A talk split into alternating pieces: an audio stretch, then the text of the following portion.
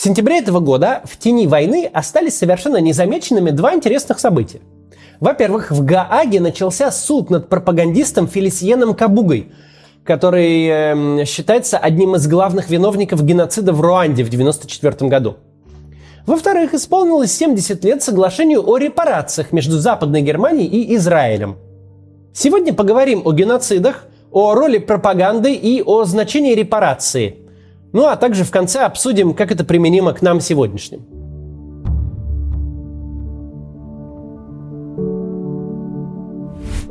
Седьмого апреля 1994 года в африканском государстве Руанда началась беспрецедентная в человеческой истории резня. Геноцид, начатый в столице страны Кигали, почти сразу охватил всю территорию Руанды. Согласно самым последним подсчетам, за 100 дней погибли более 1 миллиона 74 тысяч человек. В среднем более 10 тысяч смертей в сутки. Население Руанды в основном составляют два народа – хуту и тутси. Большинство руандийцев – это хуту, а тутси – самое крупное из национальных меньшинств. И хуту, и тутси говорят на одном языке – кинья Руанда. У них нет религиозных разногласий. Полстраны католики, полстраны протестанты, и выбор между христианскими конфессиями с национальностью никак не связан. Антропологически хуту и тутси действительно сильно различаются, но для этого надо быть экспертом. Так в обычной жизни, ну, руандийцы и руандийцы. Тем не менее, 7 апреля 1994 года боевые отряды хуту, вооружившись национальным холодным оружием мачете панга, начали в прямом смысле слова вырезать своих сограждан Тутси. Они врывались в дома, в школы и в церкви.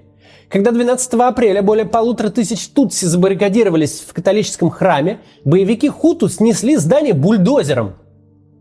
Как вообще могло так случиться, что десятки тысяч представителей народу Хуту в один момент обезумели и стали с ошеломляющей жестокостью убивать своих соседей, старых знакомых, друзей и коллег по работе, прихожан одной церкви. Более того, жертвами молниеносного геноцида также стали и некоторые хуту, те, кто пытался заступиться за тутси, спрятать их у себя дома, ну или как-то вразумить своих э, сограждан, которые устроили все это безумие. В действительности, никто с ума не сошел в один конкретный день. Еще в декабре 90 -го года, за три с половиной года до начала геноцида, радикальный э, руандийский журнал «Кангура» опубликовал так называемые 10 заповедей хуту. Вот первая заповедь. Предателем является любой хуту, который женится на тутси, встречается с тутси или нанимает тутси на работу. Четвертая заповедь гласит, все хуту должны знать, что все тутси нечестные в бизнесе.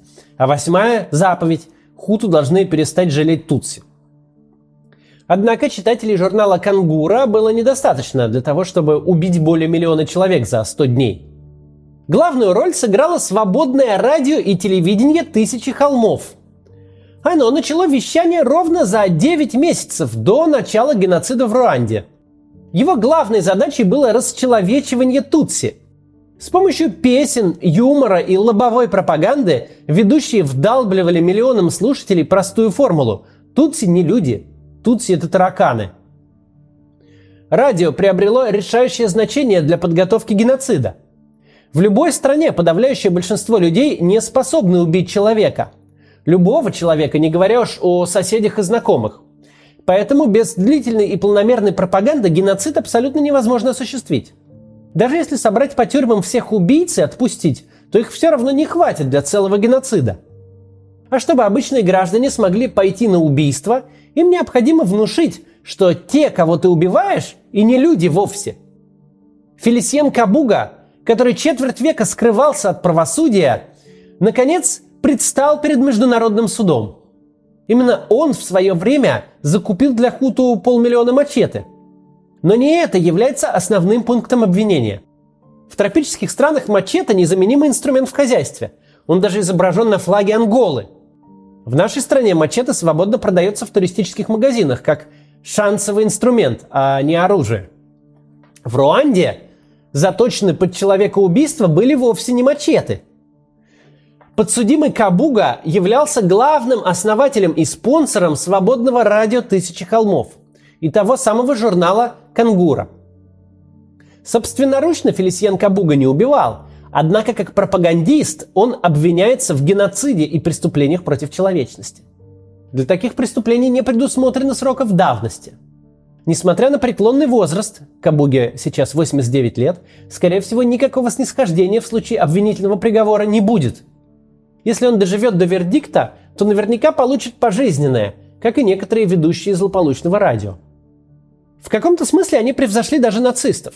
Государственная антисемитская пропаганда в Германии началась в 1933 году. Первое массовое убийство евреев произошло только спустя пять с лишним лет обработки немцев пропагандой в ноябре 1938 До тотального истребления евреев дошло еще позже, в июне 41 -го. Восемь лет понадобилось нацистам, чтобы довести своих соотечественников до животного состояния.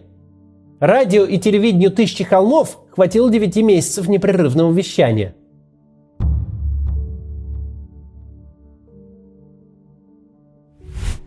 За преступление следует расплата. За военные преступления против мира и человечности она очень высокая.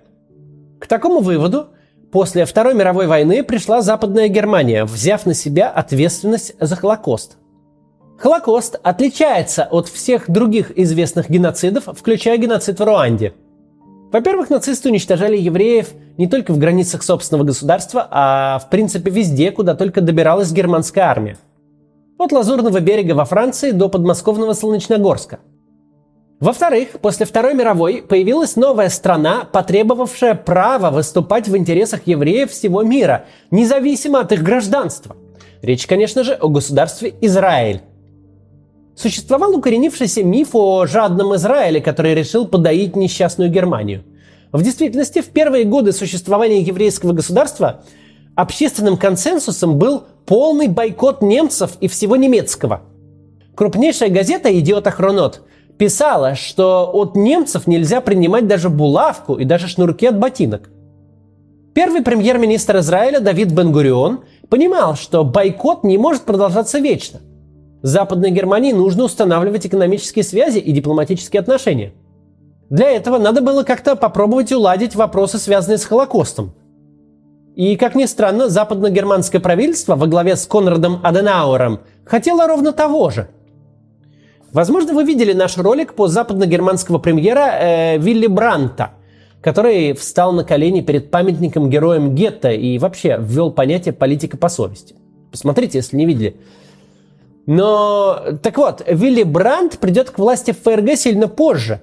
А вот его предшественник на посту канцлера Конрад Аденауэр был совсем не склонен к сантиментам. В своем желании договориться с Израилем по поводу компенсации за Холокост он был вполне прагматичен и просчитывал долговременные выгоды для своей страны. Главной силой, которая могла помешать соглашению, был сам израильский народ. Большинство израильтян даже слышать ничего не хотело о переговорах с немцами. Поэтому первые контакты с Западной Германией насчет компенсации Бен-Гуриону пришлось организовать как секретную операцию в тайне от собственных граждан – в сентябре 1951 года немецкий канцлер Конрад Аденауэр выступил в Бундестаге с речью. Федеральное правительство и большинство немецкого народа осознают, сколь безмерными были страдания, причиненные евреям. Именем немецкого народа были совершены неописуемые преступления, требующие морального и материального возмещения. Идея покаяния в Германии была тогда мало популярной и оставалась таковой еще несколько десятилетий. Тем не менее, немцы – Выступление Аденауэра восприняли довольно спокойно. Платить так платить. Но израильтяне были категорически против. Многие из них были готовы взять в руки оружие, чтобы не позволить своему правительству вступить с немцами в переговоры. Лидер израильской оппозиции Менахем Бегин выступил в парламенте с речью, после которой 15 тысяч граждан с камнями в руках пошли на штурм здания Кнессета – их требование было простым – не брать ничего из рук немцев. Правительству Бангуриона все-таки удалось заключить договор с ФРГ, который получил название «Соглашение о репарациях». Речь шла не только о денежных средствах, но и о промышленной продукции. Это соглашение едва не привело к гражданской войне в Израиле. Зато огромные компенсации вовсе не помешали германскому экономическому чуду 50-х годов. Скорее даже поспособствовали ему – германские промышленники получили множество больших заказов на продукцию, предназначенную для отправки в Израиль. госзаказами обеспечили около 1300 немецких предприятий. А главное, между странами установились здоровые отношения, что оказалось выгодно и немцам в долгосрочной перспективе.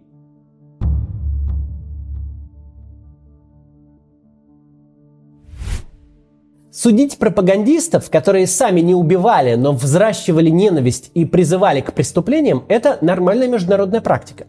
Так было в Нюрнберге в 1945 году, когда на скамье подсудимых оказался Юлиус Штрайхер, э, главный редактор газеты «Штурмовик». И так происходит сейчас в Гааге, где идет суд над э, Кабугой.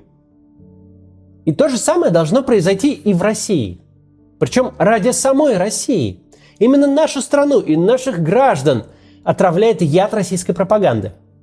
Суд над теми, кто годами развращал умы наших сограждан, это исцеление для нашего государства, а не капитуляция перед чужим. Этика и мораль в первую очередь нужны для нормальной жизни внутри страны. Поэтому хотелось бы, чтобы суды над всеми, кто словом или делом готовил агрессию против Украины, прошли именно в российской юрисдикции чтобы мы сами, как зрелый и суверенный субъект международного права, судили своих преступников. То же касается и компенсаций. В данном случае, я думаю, слово компенсации более уместно, чем репарации. Несмотря на кейс с Германией в 1952 году, все-таки репарации обычно накладывают на государство другие страны. А вот компенсации государство может решить выплатить само, добровольно – Сейчас может показаться, что российский политик, выступающий за компенсацию ущерба, нанесенного Украине, совершает политическое самоубийство. Но я выступаю и буду выступать за такие компенсации. Нам необходима политическая зрелость. Нам, России, придется осознать, что чтобы с нами хоть кто-то в мире стал разговаривать, необходимо заплатить за все разрушения. Убитых людей не вернуть. И это главная трагедия этой войны – Многим покалеченным никогда не вернуть здоровье. Но нужно хотя бы попробовать загладить вину деньгами, промышленной продукцией и материальными ресурсами. Причем нужно это не Украине, она справится и без нас. Нужно это России. Не Украине, а нам предстоит возвращаться обратно в международное сообщество, по крупицам восстанавливать репутацию, экономические и культурные связи – нам нужно будет как-то находить противоядие к тому, что сейчас вливают в наше общество. Нам нужно будет как-то восстанавливать нормальный социум, чтобы мы могли мирно жить и развиваться в стране, которая только недавно вела агрессивную войну против соседа. И нам предстоит гарантировать, что подобное никогда больше не повторится. Признание ответственности нашей страны за произошедшее наказание виновных и выплата компенсации тем, чьи дома, заводы и города именем нашей страны были разрушены. Необходимый первый шаг, с которого начнется путь нашей страны обратно в цивилизацию. До завтра.